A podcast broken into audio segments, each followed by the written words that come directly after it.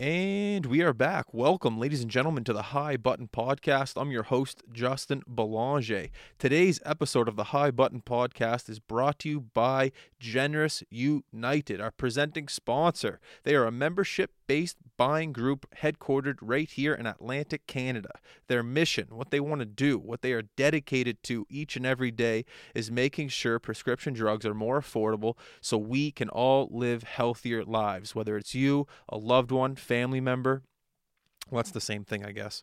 Uh, they want to make sure that you are, are living a full life. So, a pharmacist, a person that is in your community, a local member, their goal is to make sure that you are living a healthier life as well. Well, Genrus United, they have the exact same goal. So, Genrus United and your local pharmacist will team up together to make sure you have an attentive, personalized service that will save you money on prescription drugs. Head on over to genrusunited.ca, that's G E N R U S United.ca, and see if there's some products on there that can help you or a loved one. Remember, genrusunited.ca, G E N R U S United.ca. This episode is also brought to you by Osprey Ridge Golf Club, located just an hour outside of the HRM, a Graham Cooke designed golf course. And with golf being back uh, in full swing in the province, you can travel anywhere you'd like to. Make sure to head to Osprey Ridge, go on their brand new renovated patio, grab a cold one, maybe two, maybe three. When you're done playing your 18 rounds, or if you're one of those people that like to get out there just for nine, head on to the patio after and grab a cold one as well. Who am I to tell you what to do? Remember, Osprey Ridge Golf Course, that's where you want to be this summer. That's where I'm going to be. That's where everyone involved with High Button Sports will be. We'll see you there. I hope everyone's doing well out there. I know it's been a, a great week weather wise, a lot of golf, a lot of sports a lot of hockey, a lot of playoffs, a lot of basketball. Are the Jays doing well? I haven't even looked recently at the Jays. I know Vladdy's killing it with those home runs. I think he's leading the league right now. Uh, but uh, uh, you know, a little bit of normalcy is definitely coming back to the world that we live in. Very exciting. Uh, speaking of exciting, I'm excited to have our next guest on, Bret Himmelman. Bret is on the Canadian national canoe team. Uh, he grew up here in Halifax, I believe, or Dartmouth. No, I'm pretty sure Halifax. Uh, and he's traveled all over the world to to compete nationally for this beautiful country we live called Canada. He's an exceptional talent when it comes to all sports. Really, he's played lacrosse, hockey as well. Uh, but what he really excels in is is canoeing. Uh, I love having Bret on the podcast. He's been on before. He loves sharing stories about travel, uh, paddling with the best canoers in the world. He actually shared a funny story during this podcast about running into the best canoer ever. Uh, but nonetheless, it was a great episode. I'm excited to have Bret here. I'm Justin. This is the High Button Podcast. Here we go. You know what comes next.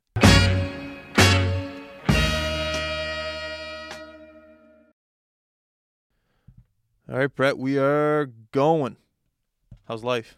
Yeah, no, uh, life's been pretty good. Like, I mean, considering it's been a pandemic and all, it's been uh, yeah. been a been a crazy last few years. Like, I just look around the studio. Wow, like you guys have grown so much since the last time I've been on the show. I think it was three years ago after I came back from World Cups. But uh, yeah, yeah, thanks for having me back on. It's uh, definitely uh, definitely nice to see like a local uh, guy like yourself like growing like this and had some pretty pretty big guests on so i'm happy yeah, to be back. well i appreciate that. I think about three years ago and where uh, and where the company was to where it is now and it's just like yeah like people always preach oh, yeah hard work it pays off. I'm not saying like i'm a hard worker but like just consistency allows you to grow as a person grow as a business grow just in any aspect of life and you know i rarely think about three years ago but you know thinking to the last podcast we did I was in the parents' basement on the couch, a couple crappy mics, and you just got the job done. But to think about where it is now, it's it is uh it is kind of cool to think about that, and it's nice to have reoccurring guests to think about those memories and then think now and now I get to talk to you and, and see where you are in life and, and see where you've come in the past three years. I know that the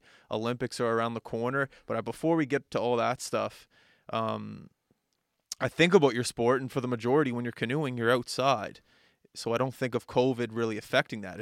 How did how did COVID affect the the canoeing Yeah, community? so um, we were very very lucky that we were one of the first few sports um, to be able to go back to full training. Um, uh, during the original lockdown. Yeah. Um, like we had to do some pretty crazy processes. Like we all had to wait single file line, six meters apart, all waiting one at a time in the boat bay. It'd take us a half hour to get on the water, but at the same time, we were just appreciative to be able to be on the water. Yeah. Um, during this last lockdown here, we weren't able to use any air club facilities at all. You're a um, Maskwa, correct? I am, yeah. yeah. Uh, but currently, I'm training on uh, Lake Banook. I'm Okay. uh, training for the national team now. Um, I'm now a fully carded member of the national team. Last time I was on the show, I just came back from World Cups, but I still wasn't on the team yet. Okay. Um, so I uh, first made a team in 2019, and right now I'm uh, training with the two guys going to the Olympics, uh, Connor Fitzpatrick and Roland Varga. Those guys uh, worked really hard to kind of get there. I'm hoping when uh, 2024 goes around that I'll be able to get my spot there. But uh, right now it's uh, training with the team and supporting those guys, and also getting myself ready for some competitions later in the year in September. Um, I'm going to be competing at the World Marathon Championships in Romania at the end of September. Wow, that's Uh, exciting. put my expression of interest for that, and I should be able to get that spot. Um, if the event happens, who knows? With uh, the COVID world and everything has changed, but Yeah. uh, they've been able to hold the international races in our sport quite well, just because it's an outdoor sport, and yeah. uh, especially when you're in a boat by yourself, it's pretty pretty easy to stay Yeah. distance. And then um, my goal uh, at the end of uh, August, I'll be going to Ottawa to uh, compete at nationals and national team selections and uh, try and make under 23 worlds or senior world championships. So Wow. my goal is to spend some time in Europe, and I mean it's been a long time since any of us have traveled or competed. Um, uh, I did have the privilege to be able to go to BC for our training camp. Normally, we go down to Florida every year, and uh, BC is not Florida. Yeah. Yeah. Nothing wrong with BC Nothing. though. BC was what, what beautiful. Month, what month did you go to BC? Uh, so I was in BC uh, November through a bit in December, and then January, February, March. yeah, yeah, those aren't the best months to be in BC. Yeah, no. So uh, normally we it's, it was called our warm weather training yeah, camp. Yeah, yeah. where um yeah it was like oh yeah bc was pretty warm uh, november it rained the entire time and Oh, it yeah. was like but at least it was like seven degrees and rain it was like all right we kind of take what we can get but uh, yeah we're getting ready to train for olympic team trials like the select for the olympic team and we had the lake freeze over us a month before no. the trials and we had something like 50 centimeters of snow and we're here it's just like oh yeah we're in a summer sport normally we're in this time of year in florida Yeah. And we can't even get on the lake because it's frozen and we were supposed to go paddling one day and we spent the whole day and we because we had the day off we couldn't go we couldn't go train on the lake. We ended up going sledding one day So you're in BC, you're out there for training camp, and you Yeah. can't even do what you're supposed to do. So you just go sledding. Yeah, we uh, because we, were right by uh, Mount Baldy. We were on uh, Shawnigan Lake area. Okay. We were we were actually staying at a prep school there. Okay. Um, so I never went away for universities. I lived at home for my first three years, and then had a had a house for the last two. But uh, this was kind of like oh, it was like dorm room experience, like a Yeah. meal hall and all that stuff. I kind of got that. Uh, um, this past year, which uh, you know what, it was a lot of fun. It was really tough at times too because we were pretty isolated out there. Like uh, you, you go on other parts of the lake and you, you probably don't even get service in some areas. They were Yeah. kind of we were pretty out there, but it was a beautiful lake. The school was very accommodating to us. Uh, they were all very very welcome to have us there, but. Um, Definitely hoping we're going back to Florida for the, the following year because uh, as as much as I love BC, I, I do miss paddling a shirt on and Yeah. uh, the sun and the beach and all that stuff.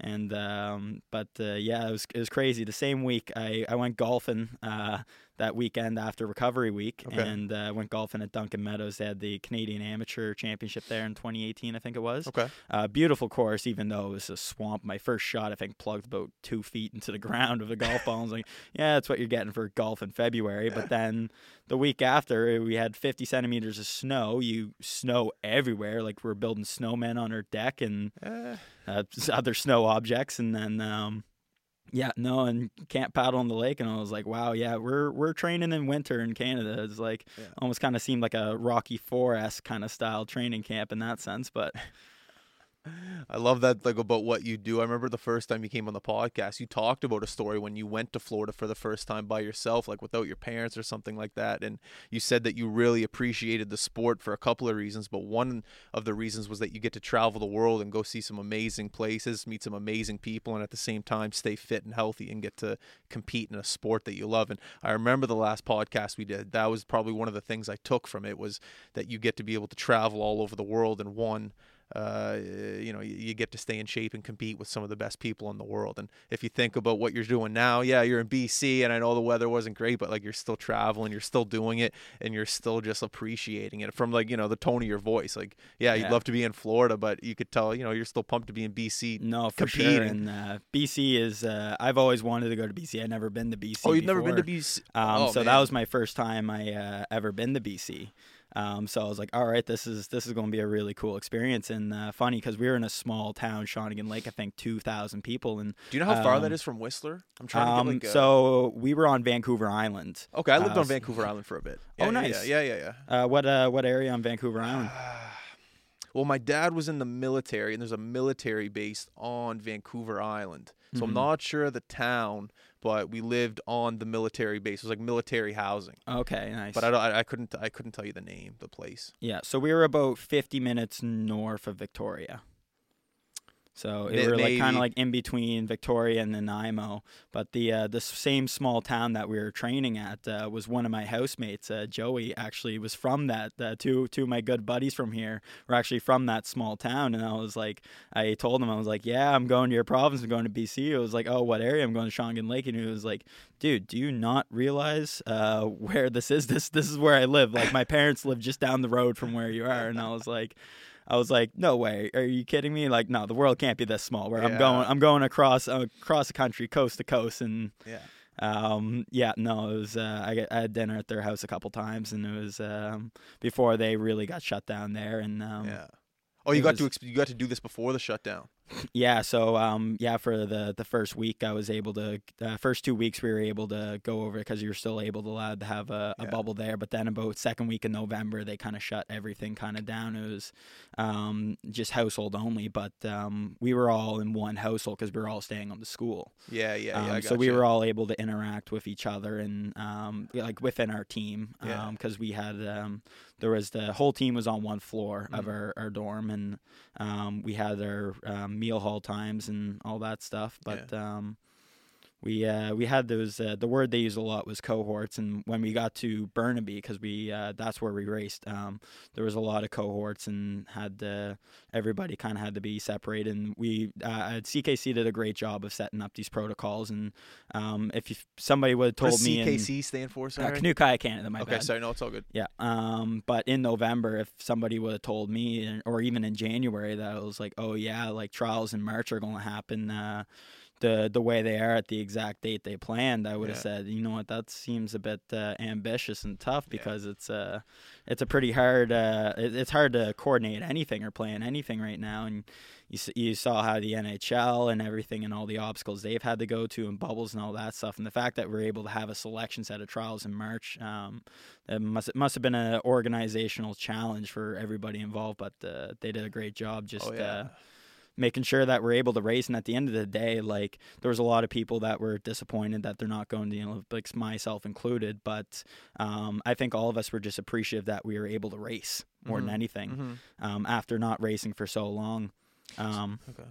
But uh, this year, um, like 2020, like um, ADCKC Atlantic Division Canoe Kayak Canada, um, we were actually able to have a f- almost a full season of just local races. So where, where did you race? Like Banook most um, Mass? Yeah, we had uh, we had three races at Banook uh, this past year, and it's just like it's like wow, we actually had a season in like August. We still we had a full Atlantic Championships. Yeah um, which was a lot of fun. They they gave normally it's uh, just like qualifying for nationals, but uh, they gave out medals. They made it a, a big event, and it was like you know what it actually kind of gave. It was like yeah, there might not be any international or national events, but you know what? It gave a lot of people like locally a reason to train, and you had guys who might have been out of the sport who came back just to train part time because they're either they're not working or they need another activity to do. But it uh, really showed how tight knit our paddling community is. It's really uh, it's a really close group of people. Like uh, I don't think there's any real like bad people. Like everybody that's involved in the sport, especially at the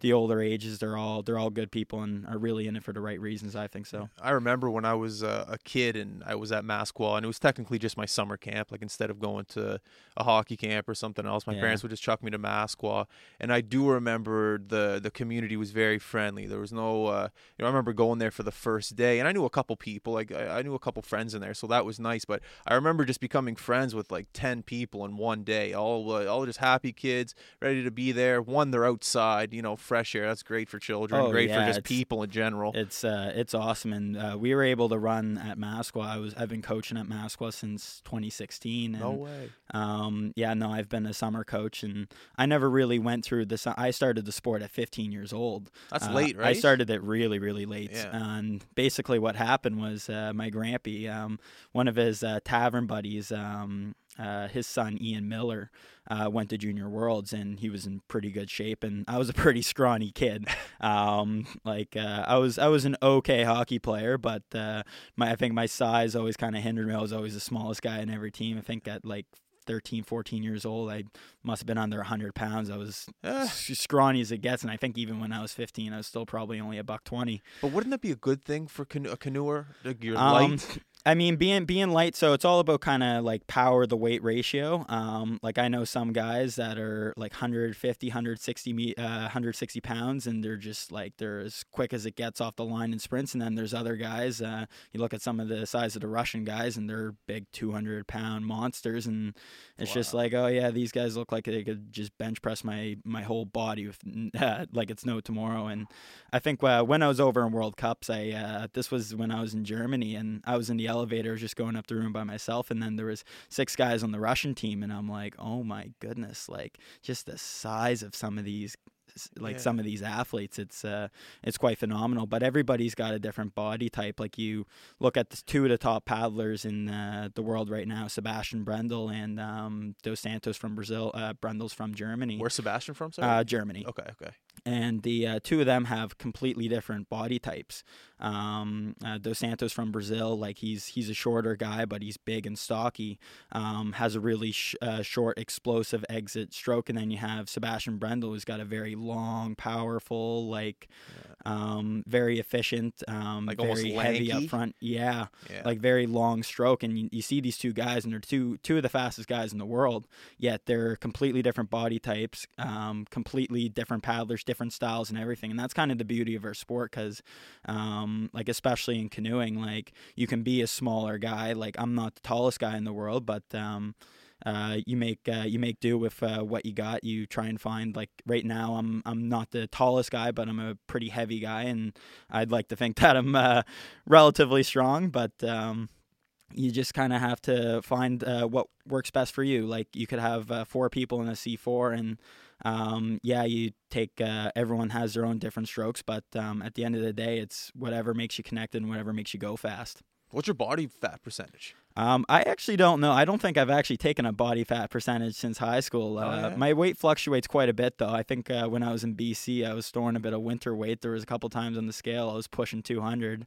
Uh, but We right now, when I yeah, yeah that uh, that COVID weight, when uh, it's Yeah. just like oh yeah, just uh, Couple skip the dishes orders too many. Oh yeah, yeah. No, I, I wish I could get all that money back from Uber Eats delivery, especially when we're uh, when we came back from BC. Um, I had to spend uh, two weeks in the hotel in downtown.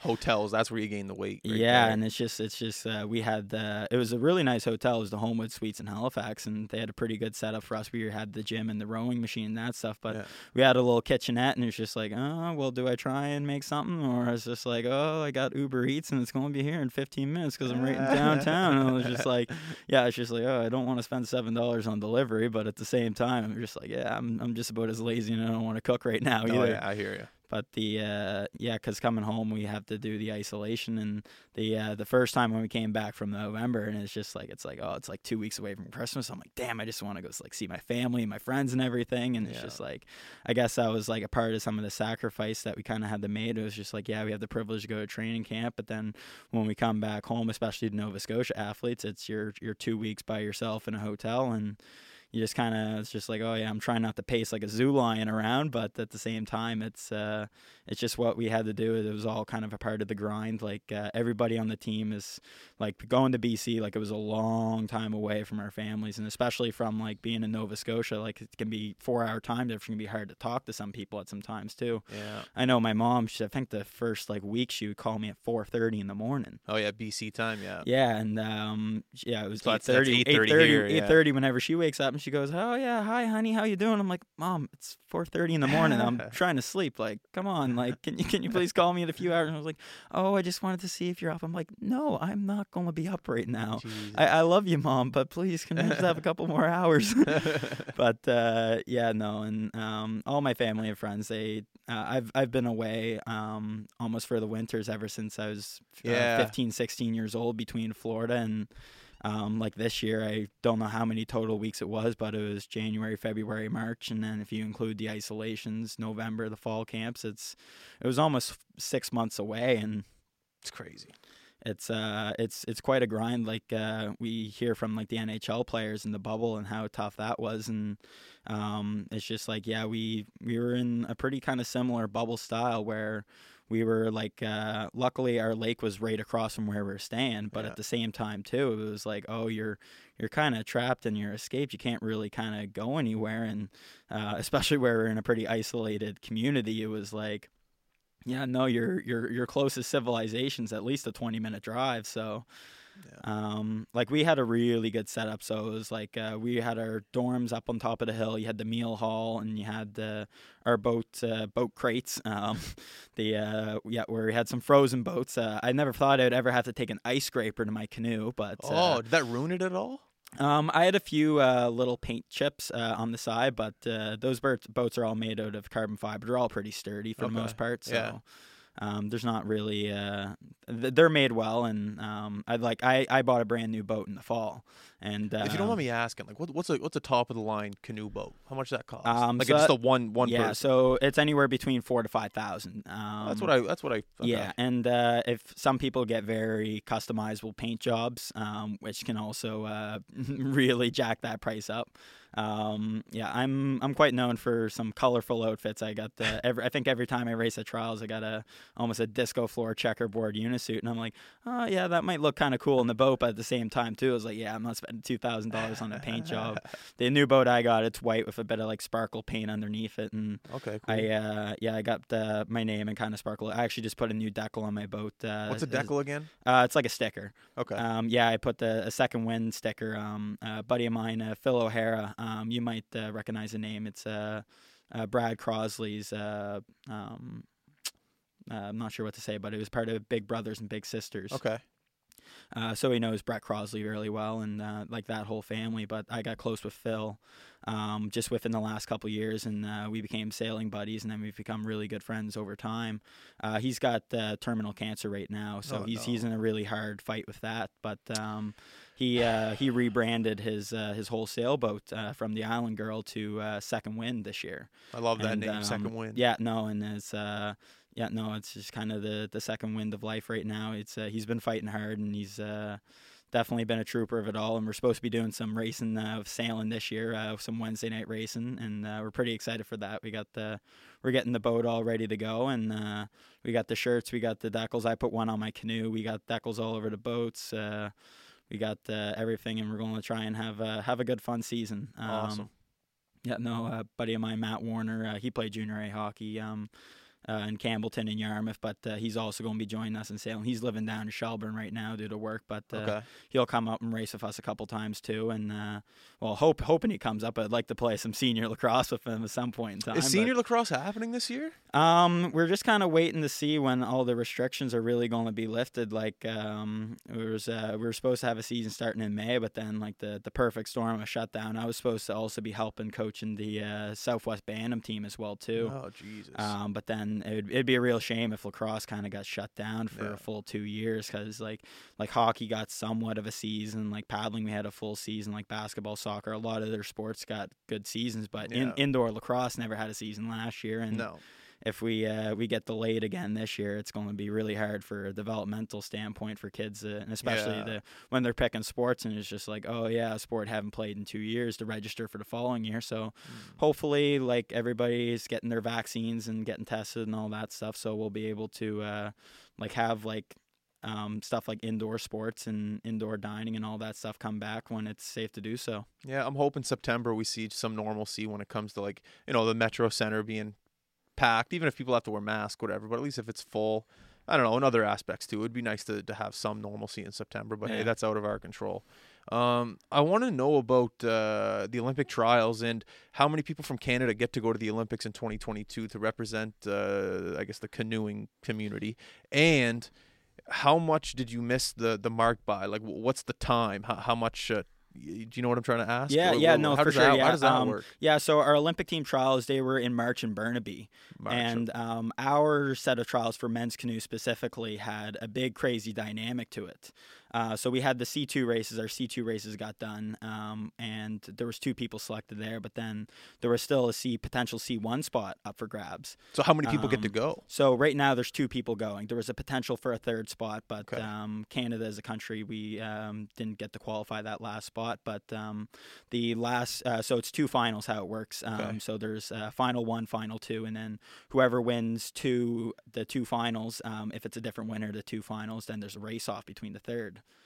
Um, which uh, that could be as stressful as it gets. I haven't gotten to do one of those yet, but um, I couldn't imagine the pressure. yeah, um, but I was in the uh, Olympic trials uh, A final, so there was um, normally there's nine people in a canoe final, but because the rowing uh, we were on a rowing course in Burnaby, they only had six lanes.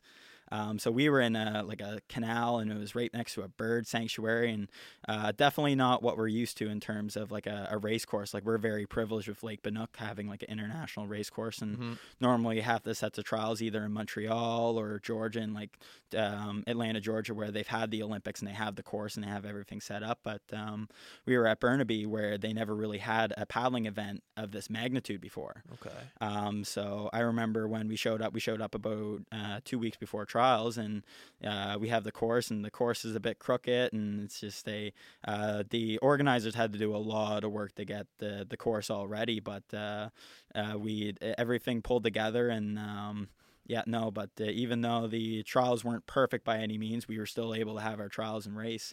Dude, just let me stop you there. The Yeah. fact that like nine guys out of all of Canada got to compete and you were one of them, Yeah. like that's Well, pretty for- crazy, Yeah, man. for this year we had a, a six boat final. Like for for C one, I was able to um, be in that final. I finished sixth in both final one and final two. But um, Dude, it was- still, you yeah, made it it, was- there. yeah, it was it was a uh, it was some it was up and down. Like it was a bit disappointing the ra- uh, some of the races and results, but that's a part of racing. Uh, men's canoe right now is very competitive. It's very, like you got um, we had ten guys at our training camp, and the, all ten guys were all like high level elite. Like there wasn't a single weak member of our team in our training group. Yeah. Um, but um, our final two ended up being delayed till April, and we actually had final two here um, because there was a potential COVID case on the day of final two. Uh, so we raced two two days of C two, and then we had final one for C one, and then one of the guys in the final for final two yeah. um, had COVID symptoms, and um, we ended up uh, we were at the race course. This was an hour before the race. I was getting ready to go out, and then it was just like, oh yeah, the race is going to be delayed, and it's just like in the back of my mind, I was kind of thinking, I was like, all right, like I'm going to be. When I woke up in the morning, I'm like, I'm going to be done Olympic trials after this. Whatever happens, uh, I'm going to either be training hard for uh, whatever events coming up next. Um, I'll have a little bit of time to kind of relax, and then it was like as soon as it was just like, oh yeah, Olympic trials is going to be uh, postponed to a later date and later time. It was like that kind of like anxiety switch just kind of Yeah. stayed on for about almost about a month, and it was just like, oh shoot, like yeah, it's like we still got another big race coming up, and we didn't know if it was going to be that day or it was going to be the next day or a month later. And they kind of told us that night. It was just like, oh yeah, it's not going to be in Burnaby. It's going to be in Dartmouth sometime in April. And I'm like, all right, well, Dartmouth in April, like we know that's a that that's a very hit or miss. We could we could as well we could have we've had snow in April sometimes. Uh, luckily, it was the most gorgeous, beautiful, flat day. Was it? Um, so they kind of had a week blocked off where we were supposed to have it on the Wednesday, and I think they pushed it up to the Tuesday okay. uh, just to kind of get the good weather and. Um, but uh, yeah, no, with the uh, it was just it was such a dynamic change of like all the events because we didn't really know what was going to happen or like whether it was going to be canceled, postponed, everything for pretty much almost November on. Like we didn't know if like oh is trials going to happen. The big event why trials was so early was because the qualifier like the Olympic qualifying race, the Pan American qualifier uh, was supposed to be in April in Yeah. Brazil. Yeah. And we all kind of thought in the back of our mind, we say, oh, we look at Brazil, it's a mess from a COVID standpoint. And it was like, there's no way the event's going to happen. And then there was kind of a deadline date, and like, oh, yeah, the event's going through as planned, so our trials have to go through as planned. And then they ended up canceling Brazil like a few weeks later. And it's just like, oh, what happens to our trials? And I was like, oh, yeah, our trials are still happening, but then there's no Brazil. And it's just, it almost kind of keeps you in limbo because it's just like you always have to kind of like stay sharp and motivated and it can be really hard to stay motivated when you're just like oh some days you're like oh what's the point? Is everything going to be canceled? Are we even going to race? And then there's other times just like all right yeah we're a month away from trials or whatever big race we're going to do you have to get on your horse and get going. Yeah. Everyone, it's, it's funny how you talk about things like that, and they can relate to absolutely everyone.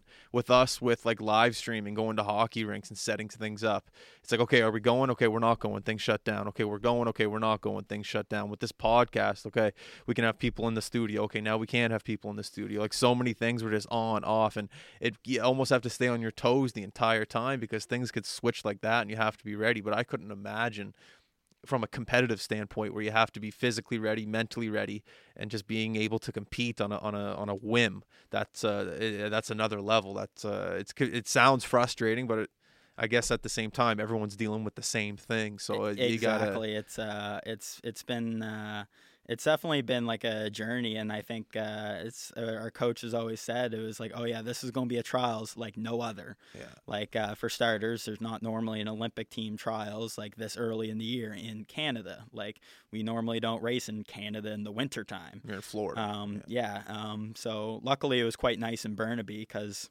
there was um, like a month before that in Shawnigan Lake we were like, oh well, what if what if the lake's frozen for our trials?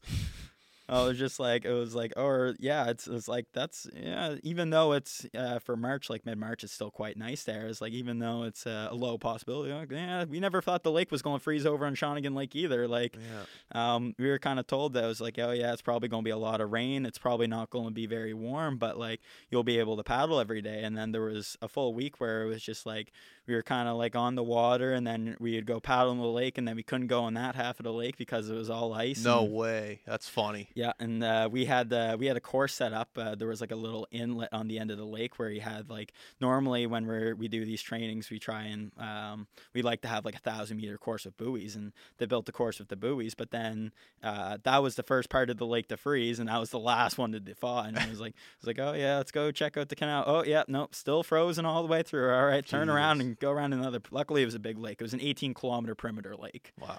Um, so it was uh, it was absolutely beautiful, like paddling among the mountains, and you look up and you see the snow on the mountains, and then but there's like big grass and trees like down below, and Yeah. just from a scenic standpoint, I'm just like, wow, this is truly a beautiful place to paddle. And uh, sometimes you just kind of have to look up and just kind of, even though you might be in the grind of training, you just kind of have to look up and appreciate, be like, Oh. wow, like I'm really lucky to a be paid to do what I'm doing to have the opportunity to still be training in my sport and during a pandemic and a lockdown um, and to be in what is like a, a beautiful place like And a great country. yeah you know, exactly To be in Canada during all this. yeah no like we've we've been pretty lucky especially in nova scotia like our government's done a very good job of keeping us all safe and even though we've had a few lockdowns and a few like spikes in cases and everything um, for the most part like everybody's done their job and Yeah. like uh, because like cases are going down now like hope we're having a normal summer like patios are open i'm, I'm pretty excited to be able just Yeah. to have a nice meal in the patio when the stubborn goat uh, gets a little less busy i'd like to have a big old pulled pork mac and cheese if they still got that on the menu there I know. I can't uh, wait. I saw. I was on social media. Well, I'm on, always on social media. But the day, when was it? Two days ago, three days ago, it was beautiful out, and the, it was the day the patios opened. Yeah, It was yeah, that almost meant to be. Yeah, that was Wednesday. It was like perfect, perfect sunny day, and it was just like, yeah, this is uh, this is this is why uh, we ended up staying home for the whole month of May. Was when Yeah. it gets really nice for June. We're Yeah. actually able to go outside and do stuff. That's what I was saying. Like, imagine if this lockdown happened in July, August, even September, Yeah. like the best months. That would have been brutal. Yeah, w- would have been brutal, and like because we were locked down the whole month of May, and we weren't able to like train out of our clubs at all. But uh, my I had my canoe on me, and because we were still able to paddle as an outdoor activity, Mm. uh, couldn't train with a coach, couldn't train with a training group. But so you just like, go by yourself. So I was pretty much going out by myself, or I'd like socially distance with like one or two teammates on the same lake. And but uh, my boat was living on the top of my car for a month because it was like, oh, we can't store it inside of the club. And Why couldn't you store it inside of the club? Uh, just because all the clubs were closed. But you don't have like your own set of keys just to go in and grab like yeah, uh, they uh, they they switched out our keys, and there it's just like, yeah, no, clubs closed, nobody's allowed in or out, and. Oh, really? So uh, there's a little beach at the end of Carney Lake where uh, most of the people are like fishing and uh, Yeah, I normally it. people Yeah, just yeah, chill yeah. in the summer and uh, I'm there like every morning. It's just like oh yeah, unstrap the boat, take it out of the cover, put it back in. It was a whole kind of process and I was just driving around everywhere with a boat on my car and it was just like it was just like yeah. When I first took it off, I was just like oh yeah, wait a second here, I I don't need to keep this on here. When uh, we just got back to group training on Banook just this week. oh, wow. Um, so it was like almost a full month of just like it's just like grinding it out by yourself, and it was really hard training for a coach because like um, you like to get feedback, especially our sport is very very technical. Do you are you have you guys implemented um like video? Uh, yeah, so we do quite a bit of video. Um, uh, so uh, my coach does a very good job. Um, he's able to kind of break down like each part of the stroke. So what he's just on Um, like the boat and has like a cam like with his iPhone or yeah, something? he- so yeah, he's, he's driving around with the motorboat and just uh, he's he's taking the film, and then afterwards he'll send it. Always points out about one or two things and Cool. Um, yeah, usually for me, it's usually making sure I'm sitting up or not going down a little bit uh, too low with my stroke. Um, when uh, it comes from a technical standpoint, like uh, canoeing's a very, very technical stroke. Like um, past fall, like we were working on just changing the angle of my stroke just by a few degrees to to try and get an advantage. And it was just they up showed the angle, and it was just like, oh yeah, like this is like 65. Forget the number of degrees. Like uh, you don't need to go that far at the angle. You can come a little bit closer and then try and get more connection and power. And That's crazy. Um, Would you rather be more powerful or have great technique when it comes to canoeing? Uh, so you need you really need the whole package. Yeah, so yeah. like uh, with our sport, like you, you need to be very powerful at the front. Like um, need to be very efficient and technical in the exit. Like um, uh, we do a lot what's called GA1 paddling. Uh, so GA stands for like general aerobic, um, which is like your general aerobic base, which is usually around 70% of your heart rate. Uh, and for us is anywhere between 38 to about 41 strokes per minute. And we do about a 10 or a 12K at least once a day um, usually in the morning, and uh, sometimes we do even uh, two in a day. And it's just just working on that efficient stroke where it's just you're trying to be powerful at the front. You're working on all those technical parts, and you're out there for almost an hour, and you're trying to trying to hold the pace, hold the time. A lot of it's all weather conditions. If it's a really windy day, it's harder to yeah. work on the technical aspects. Some of it, uh, especially towards the end of the week, it's just like, all right, you gotta just grind it out and make the most of this. But then it's uh, when you're doing about eight or nine of these workouts a week, Adds up. It's uh, it's it's it's hard mentally because you're you're waking up and it's, you almost kind of be deja vu. It's like Wednesday morning, Tuesday morning. Um, it's just it's it's the same same kind of workout every day, but it's what we need to work on and it's what uh, makes us better and it's what works too. Like Mm. um, the Canada men's canoe team has just at the that level has really gotten higher and higher and higher over the last uh, two three years, Mm. and um, it's just because we've all been sticking to like a very similar training program. We're all working on getting like great general aerobic base and. Um, hopefully, when we all we haven't had international competitions in a few years. Hopefully, when uh, we we all get the race again on wearing a Canada jersey, it shows in our international results. Yeah, that's exciting stuff, man. Just getting better and being able to compete against the other people within the world in different countries. It's exciting stuff. Being able to show off your stuff that you work so hard for. Exactly, and it's uh, like normally, like some people, you might go one or two years between uh, international competitions, depending on if you you make a team or not, or like it's it's just like yeah, you have one at the end of the summer, you might not have one till the end of the summer next year. Mhm. But uh, for us, like um, before, like our Olympic team trials in March, we never had a national competition till we had the trials in June 2019, and then there was nationals in August 2019. But that was almost two full years before we had uh, like a competition where we're facing against the best, the best in the country. It's crazy. All that training just for how long would a race be? Um, 30 seconds, 40 uh, so for a thousand meter race, you're looking around maybe around four minutes, a little bit under over, depending on wind conditions. You have it on your back, might be under.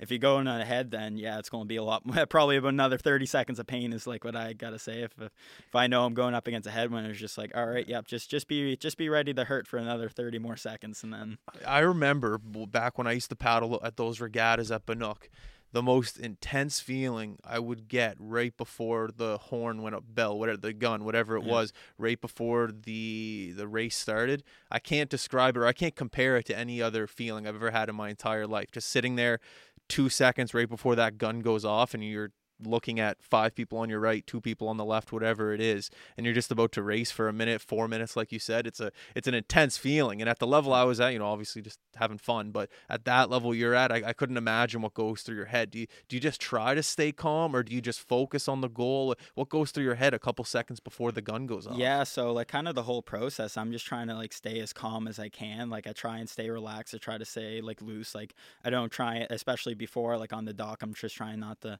I'm not trying to sit there and just kind of focus on the result. I'm just trying to focus on like, all right, like let's go have a good race. Let's take good strokes. Let's see what you got, and let's do everything that uh, like you've done all the work. Like the work's been done. There's nothing that you can do an hour and a half before the race that's going to make your race an hour and a half later any better. You just got to be confident in what you're doing. But when you're sitting on the line, you're even though you're going straight down a lane and it's you, it's only you in your lane. There's no other boat in your lane.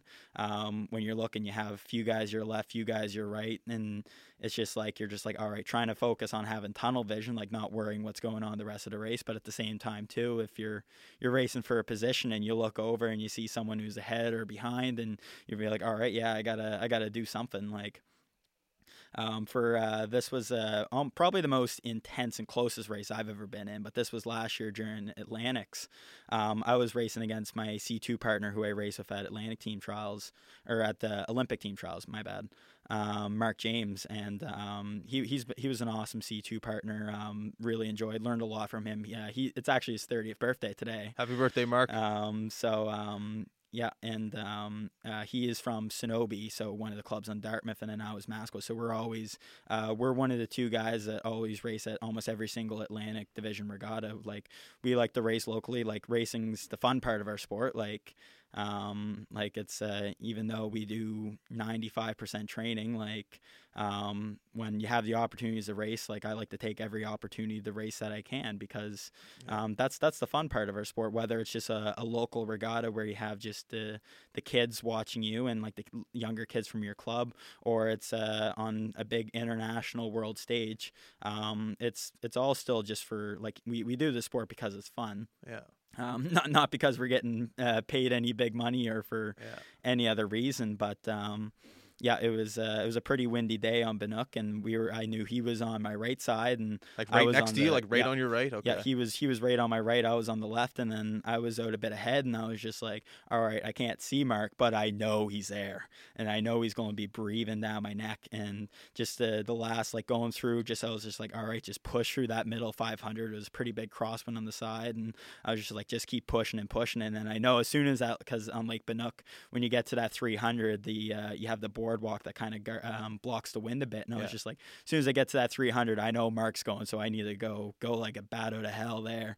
And um, Mark, where, wherever he was, where I didn't see him, he caught right up to me, and we were going almost stroke for stroke, like just for the last like 200 meters and it was just like i just kept seeing him move up in my peripheral vision and i'm there. I'm like i know i'm taking the ugliest strokes of my life right now. Because like i was like my shoulders everything is just so sore. I'm just like gunning it gunning it gunning it and uh, had to do what was called a boat shoot What's where that? basically you kick your boat out in front of you like yeah, yeah, yeah, I know um, what you mean. Yeah, yeah I can uh, I can send you a picture of what it looks like. But basically, your foot's above your head, the front of your boat is shooting forward with the nose up, and um, a lot of the times you end up falling in.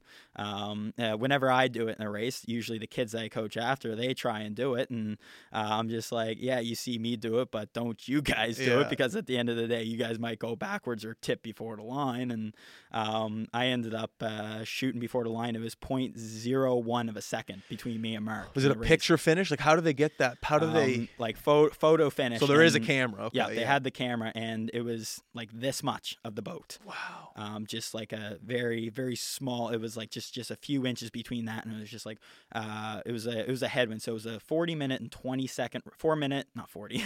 that would be a hell of a race. Yeah, no, uh, four minute and 20 second race that came down to 0.01 of a second in the end. do you have a picture? A do, you, do, you, have a picture of it? Yeah, I do. Um, I'll just uh, bring that up right here. But um, that is crazy. Yeah, no, it was like even though it was just a local regatta, it was it was our big race of 2020, really. So yeah, absolutely. Um, even though it was a local race, I was still like just um, like I was like, oh yeah, I I want to win this thing, yeah. and Mark was the same way, and um, it was about as tight as it gets. Well, this is the finish line camera right there.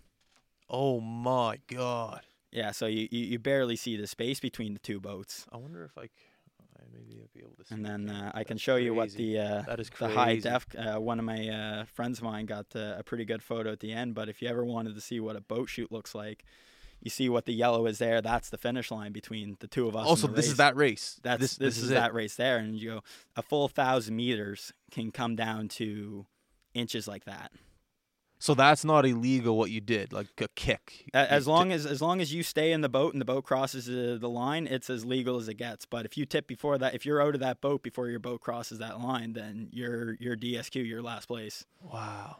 So um, it was the it was a, it's a risk. Yeah, exactly. Well, in the 2014 World Championships, uh, the two guys I was talking about earlier here, Brendel and Dos Santos, were wow. going neck and neck for that. And now this was just a local. This is for a world championship title. So like the the claim to be best in the world, a thousand meter race. These two guys are going head to head, and uh, Dos Santos tips just before the line is that on video? Uh, yeah, it's on video. It's uh, you can see that it's on 2014 World Championships I'll look on it YouTube. up after this. When we have our producer, um, you look it up, but it's all good. Yeah, you, you just you you look at the race and um, it's you you look at it because on the live stream you see right before and it looks like he just tips just before and it's just like sometimes you can be it's just like it goes down the inches between being a world championship or ending in the water. Um, wow and um, yeah, and, and, those are two of the greatest canoers of all time. Like um, Brendel won two Olympic gold medals, Dos Santos won three Olympic medals in Rio in 2016.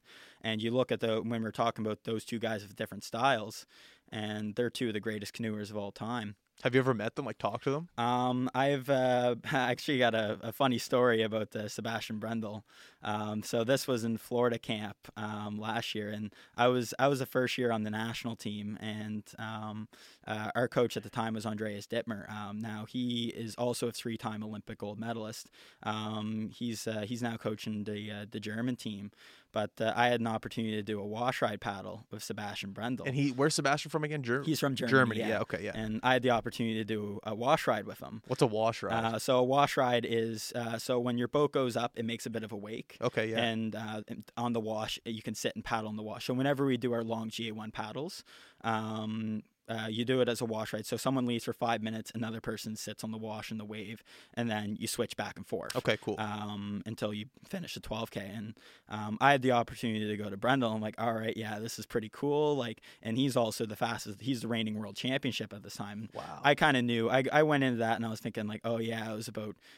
He's probably going to go about 15 seconds faster than me for every single kilometer, but my goal is to just try and hold on and I had a bit of trouble holding onto the wave, and I ended up running into him with my boat. No. and I almost knocked him in the water in the canal in Florida. And he's going like, "What are you do- What are you doing?" And I'm like, "Oh my god, I am so sorry. I am so embarrassed." I'm like, I'm like, this is the greatest paddler in the world, and he probably is like, "Who is this like young Canadian kid who's just going running into me?" And I'm just like, "Oh my goodness." And he's probably like, yelling at you in German, so that's even scarier. Oh, was like I was like it was it was definitely intimidating. It was just like, oh yeah, well you know what, that's about as up close and personal experience I'm going to get with the uh, arguably the greatest canoeer of all time. It was like, yeah, well you know what, uh, I, I might have not have uh, been his training partner or um, I never got to go up in the line against him yet, but um, you ran into his I, boat. Yeah. I, I, I, ran into his boat and uh, yeah, may, maybe he remembers who I am. And it was just like, yeah, you might might see me and be like,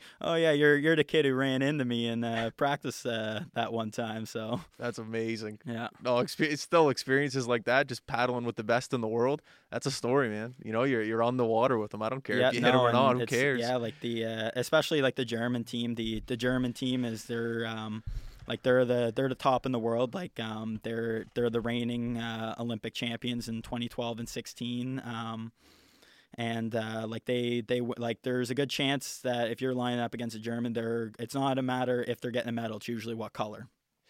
I just picture the German team walking into like a bar, almost like in dodgeball, how Globo Gym walked in, just all in the same tracksuits, walking in professional arms yeah, crossed. Yeah, you know, like, you know like, what they they do have uh, arguably the nicest tracksuits. Yeah, around. I yeah, knew it. I called it. Yeah. Called oh it. yeah. It's uh yeah no when uh, uh when I was in World Cup in 2018 um this this was my first kind of big international event. I was racing the C2 500, which is actually now going to be the Olympic C2 distance. Cool. Um they they're switching it from thousand to 500s. Uh, sometimes seems like they do musical chairs with what events they like to take in and out, but uh, that's uh, that's kind of beyond my control. But um, I uh, one of the guys was uh, Peter Kretschmer, and it was like, oh yeah, this is the guy who won an Olympic gold medalist in uh, and reigning world champion. He won an Olympic gold medal in 2012. Okay, and this is 2018. You're this talking. is okay. six years later, Okay. and he's still the he's the reigning world champion. He's still one of the the top in the world, and I'm looking over, and this guy's four lanes over, and I'm like, holy crap! Like I'm on the line with the guys that I would watch on YouTube and try and like Yeah. learn technical stuff and like idolize, and I'm like, oh, I'm on the line with them, and that's that's kind of a cool thing about being a part of international competition. And I was pretty young at the time when I was at World Cups, and um, it's just it's uh, it, it's it's quite a crazy feeling because it's just like it's you like especially when I was a like 16 years old and you're you're watching races on you because almost every race is on YouTube now and um, Canoe Kayak Canada is actually doing a really good job now of putting all of their races on YouTube. Great. So from probably about 2017 on, from 2017 nationals to about 2021, uh, you can almost see every national race in Canada. Does YouTube. live stream and do all that stuff? Uh, yep, for like all the national events, um, like whenever we have national team trials or nationals, Okay. um, they have the live stream on Banook. if you and- guys are ever looking for streams like not national, just like local streams or whatever, let me know. Yeah, we do definitely, live for streaming, sure, So like, get me the um, connection there. I, I definitely will. Well, um, so uh, Atlantic, so Pee Wee Bantam champs, or it's U12, U14 champs now. Yeah. Um, so it's um, it's a huge event that uh, Atlantic Division runs, and um, I've uh, I never I got to compete in it once as a kid, um, but um, I got to coach in that event uh, many times, and it's uh, it's just a crazy atmosphere because you have two days of heats, but then you have one day of all finals where every race is a medal race, and you have um, like th- thousand thousand kids and parents um, all around. It's just a just a huge event. Um, Is for, it on Sunday? The kids. Uh, it's usually on a Saturday. Okay. And um, yeah, no, and uh, the war war canoe races, um, we haven't been able to do any war canoe races because the pandemic. You have 15 people in a boat, but um, at these like champs and nationals and stuff, like uh, war canoe is almost a strictly Canadian thing. Is it? I didn't know. Um, oh, really? So they had a demonstration event at the London 2012 Olympics where um, Chima and actually my my coach John um, had a war canoe and did a demonstration event there. But um, it's uh, it's almost entirely in Canada, and it's um, you have 15 people in a boat, uh, you have 14 paddlers, and then you have a captain in the back.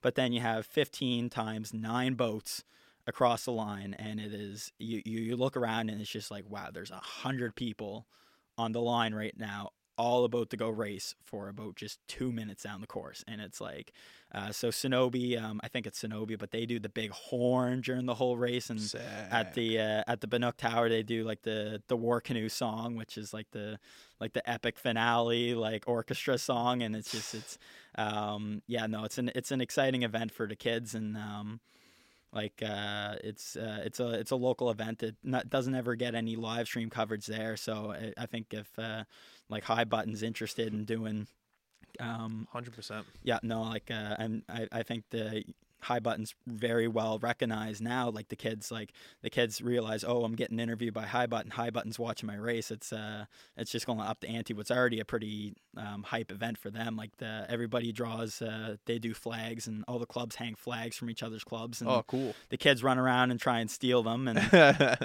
yeah, no, it's uh, you have you have some kids that are racing in finals, and you have other kids whether they didn't make finals or they're they're younger brothers of other kids, and it's like it's like oh yeah, like I'm I'm here for But my goal is to steal a flag. Yeah, hundred percent. I believe it. Yeah, no, and the division usually has to step in for a few reasons to keep everything from going. We've had everything from parents tackling kids trying to steal flags what? to an Orenda war canoe um, ended up destroying a, a water polo net uh, that had a flag hanged up on it, and it's just it it's uh it, it starts off it's just like oh yeah it's just like calm before the storm and then once the races get going it turns into almost mayhem but what's uh, so special about these flags um, so all the all these flags are usually chirping the other clubs. Oh my god! So Senobe will put a flag up chirping Maskwa and Micmac and Banook, and then like um, Maskwa will hang try and hang a f- uh, flag as high up on the tree as possible so nobody can try and climb up and reach it and. Um, yeah, no, but uh, there's been been some been some crazy events over uh, champs over the years for that kind of event. But uh, I kind of so I'm uh, usually at the Pee Wee Bantam champs. I'm usually captaining war canoe, so I'm usually in the back paddle. So steering. Yeah, yeah. So um, with with war canoe, it's it's really cool because it's the one of the few sports where you as a coach actually get to compete with the kids you coach. I never thought of that. It's almost like a hockey coach, it, but exactly. It's, like it's, that. it's yeah. it, would be like being a, a, player coach in hockey. Yeah. It's just like, oh yeah, you're coaching a team, but yeah, you're you're alongside like um because you're allowed to like get a couple oh, strokes yeah, like in there. Uh, so um for U12, U14 nationals, everything the the captain's allowed to paddle in the back. Oh yeah, as much as you can, and it. Uh, it, it, it kind of becomes on you for a bit. It's just like, oh yeah, I got to give it everything I got too here. Like, yeah, yeah. yeah. Um, I've had a few close races where it's just like I'm I'm looking over and I'm just like trying to give it. I think one of the hardest races and I've ever had to go through, and this is one where I'm in the back of a war canoe, and it was 2016 uh, uh, U13 mixed war canoe. It's just like, oh yeah, it's it's still like. Uh, almost at like U13 age sports, but um, I had to take strokes on me uh, because of the wind. I had to take strokes on my opposite side, so I canoe on the right side. Yeah. Uh, in working, I had to take all strokes on my left side, and I was like, oh, I can't switch over to my other side because if I do that time, I could miss a stroke because it was neck and neck yeah, back and yeah, forth, and yeah, I was like, yeah. I can't miss any strokes here. And then Smart. I ended up after the race, I sit down and my whole because I was like, I'm using the opposite muscles of my normal paddling side, and I'm like, oh my goodness, I'm like, is this is this the hardest I've ever gone in any race before. it's not it's not even my own uh like race. Like this is this is a kid's war canoe, and I'm like, oh my goodness. I'm like I'm like I'm so sore. Like I'm like I, I kind of want to just go lay on the dock for an hour. oh yeah, you could man. Those I remember the guy behind me back when we did the war Yeah. canoe would just fuck. He would give her. He Oh, would be yeah. swearing at the kids like, "Let's fucking go, let's go, let's go." like he was he was I forget his name, but he was a basketball coach, and those things were so intense, yeah, so intense. Yeah, no, I the still one of the most intense races was uh, same year 2016. This was so I was in the front of the boat. Um, so uh, it was a junior mixed war canoe, and Yeah. I was in the very front. So I'm I'm there, like I'm on the line, like I see just water ahead of me, and I look to the left, and it's just you see boats and boats, and my goal is to keep the boat on the line. But then we were on the Oh, yeah, line you, for if you're on, yeah, you got to back a bit, right? yeah, we were on the line for about 10 minutes Why? uh, because there was just boats ahead and behind, and we are trying to get a clean start because it's like you're trying to get nine boats all line up equal. yeah. uh, won't even get started, but the 6K, good luck trying to get 30 um, under 17 kids all line up for a 6K properly. Like Yeah. I remember in my race when I did in 2015. Um, they uh, so they started the men's kayak first, and then they were coming around, but they had to start us. So we normally supposed to start two minutes behind, but then it's just like um, time go by, and then they're still trying to get everybody on the line. They tried to get in a motorboat to drive across the line to get people to go back, and they're like pushing boats back. But then as soon as they would go by and push one person, they would go ahead because they're Oh yeah. because the the start in those races are pretty important. You um, you mess up a start in a 6K, you can end up, or in a war canoe race, you can end up behind. and It can be really hard to come back. Yeah, because there's so much wash. But if um, you get behind, yeah, yeah exactly. But um, eventually they just um, for my 6k at nationals they just blew the they just blew the gun and uh, they disqualified the few guys ahead but the men's kayak were coming around and because they start the two races at the same time uh, two minutes apart and then the men's kayak were about to go because we were lined up on the turn all these men's kayak were going to come down and it was like oh you got to get these men's canoe off the line because if not these men's kayak are just going to go run right through all these canoers oh, fuck um, it was just it was like I, I I was on the line there and I'm just like I'm like oh I'm like I was like I don't want to be the one person that's way ahead yeah. but at the same time too like I can't be behind so I'm like trying to find that middle ground I was like all right like those two guys are way too ahead um I'll just kind of line up with what I think is these guys kind of here and yeah. uh, I'm gonna have to get used to that for that kind of start again for marathon worlds uh, at the end of September because that's going to be uh, a crazy start like that too. Um, I've never competed that regatta before, but you're going to have anywhere from maybe like 12 to 15. You could even have 30 guys all trying to line up at the same time, and it's uh because you you don't want to be behind be behind in a race like yeah. that because being not, nothing's worse than paddling and being someone's wash. It's just you're steering yeah. and everything gets all wonky. And I just... completely forgot about the chaos before a war canoe career, a war canoe race. War canoe? Yeah. I, I completely forgot about it. I, but now that you're mentioning it, it, it, that's another intense moment because every single what's the person on the back called? The, uh, the captain the, or coxswain or yeah. let's say captain. The, the captain is yelling but there, like you said there's nine captains. Everyone's stirring back. Everyone's stirring forward. Yeah. that was another moment that i remember just being holy shit this is intense as like, yeah. it was it was definitely a moment that i completely forgot about but now that you bring it back i, I it came to me like that. It, that is it is a crazy intense moment yeah, no, and I've done it at like the Atlantic level, if like the U12s and U14. I did my first um, national race in 2019 uh, as a war canoe captain. It was U18 mix, and it's just you're there, and it's just like everybody's yelling, everybody's oh, trying yeah. to give instructions, and yeah. you're, just, you're, just, telling everybody. I was like, listen to my voice and my voice only. And yeah. when I was younger, as as a coach doing that, I was just like, oh yeah, just listen for the voice that's going to voice crack about halfway through. but uh, I remember. Uh, I remember those boats going what like ten miles an hour. Like yeah, they, they go like yeah, they go. It's uh, yeah, like a like a war canoe race, like um, especially for like I think in 2019, like a a U12 war canoe or U12 guys, it was like two minutes and eight seconds, I think it was. Which for for 12 year old war canoes uh, or 12 uh, 12 year olds in a war canoe, that's uh that's a pretty that's a pretty fast race for yeah, uh, for their their age group. And you look at the when you do uh, so senior men's war canoe and junior men's war canoe, that's a thousand meter race. And oh my goodness, that that race is if that's about as painful as hell as it gets. And I've come second in that uh, junior men's war canoe too many times for me to yeah, want. I'm just like I'm like the next time I do that race, we better win because I do not want to go do a thousand meters, like four minutes of war canoe paddling just to come second again uh. because that is so hard on the body. Like you just sit down on the you sit down into the race and you're just like, I don't want to move. I yeah. just want to like lay down and like hopefully I'll just wake up and feel better afterwards.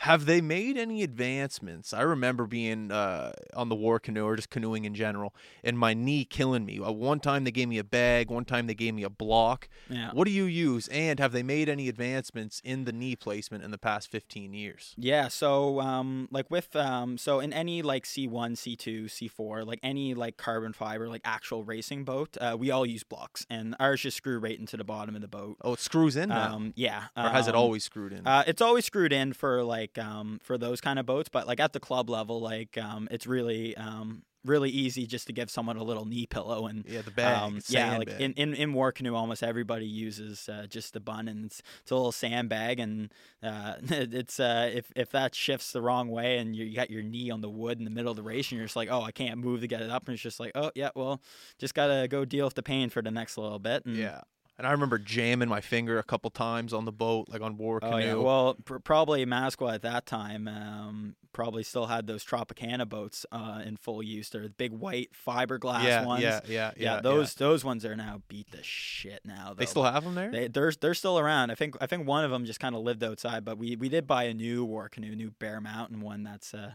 it's like furbished wood. It's absolutely beautiful. Don't know how much that boat cost, but I know it's uh, at least over 10, 20,000, probably cool. even more than that. But uh, yeah, those fiberglass boats, and you're because we have to use them for practice. Like you yeah. got 350 kids, and yeah. um, there was one time I was coaching, I had a group of over 100 kids, and it's just like, oh yeah, well we got to go get four or five war canoes on the water, and you have the Tropicana boats, and you got like pieces of wood splintering off, and you got like some oh, of the oh, straddle man. bars that are down.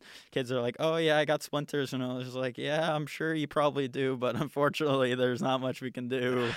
It was just yeah, it's it's, it's working. Canoe is a really kind of tough thing where, and I, I really hope war canoe gets a revival back because there was no war canoe anywhere last year, and Oh, yeah. Hopefully, like um, things open up here where we'll have there won't be any national war canoe uh, races this year. It's actually still in jeopardy whether we'll even have crew boats at nationals.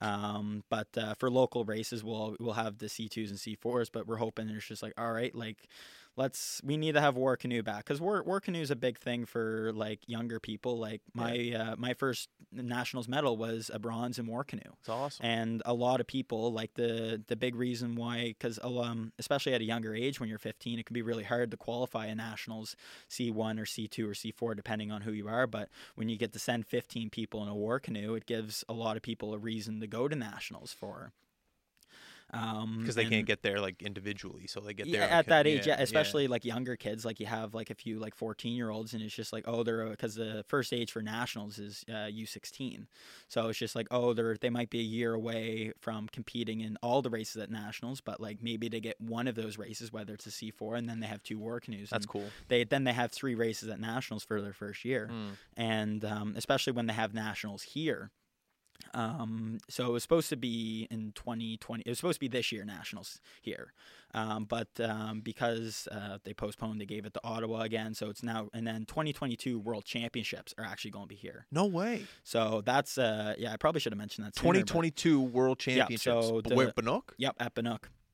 So that's like that's a big kind of like that was a long term goal of mine since they announced it, and it used to be like, oh yeah, like World Championship, that's going to be the highest competition of that year, yeah. um, in Dartmouth, and it would be like to wear a Team Canada jersey in front of friends and family and all that stuff would be uh, it'd just be phenomenal like and usually they take bigger teams of that and it's uh, like um, Canada in recent years like they um, they've only been focusing on Olympic events but um, when we're going to host a world championship you're going to see a Canada boat on the line in every single race hopefully. So world championship sorry. Yeah, that, okay. yeah world, so, so world championship so you're going to have the best paddlers of every country around the world all in Dartmouth next year. Dude okay yeah, so so we, you gotta you you need I need a contact from you then to somehow get involved in that because yeah, like no, definitely just... for sure. Well, um, yeah, no, like um, they're gonna be there's gonna be a lot of media. Probably they're gonna be looking to contact. So like, okay, cool. I mean, like you've done great stuff with the hockey and everything, and I think uh, any anybody who looks at any of your footage, they're gonna be like, oh yeah, well, you know, we'll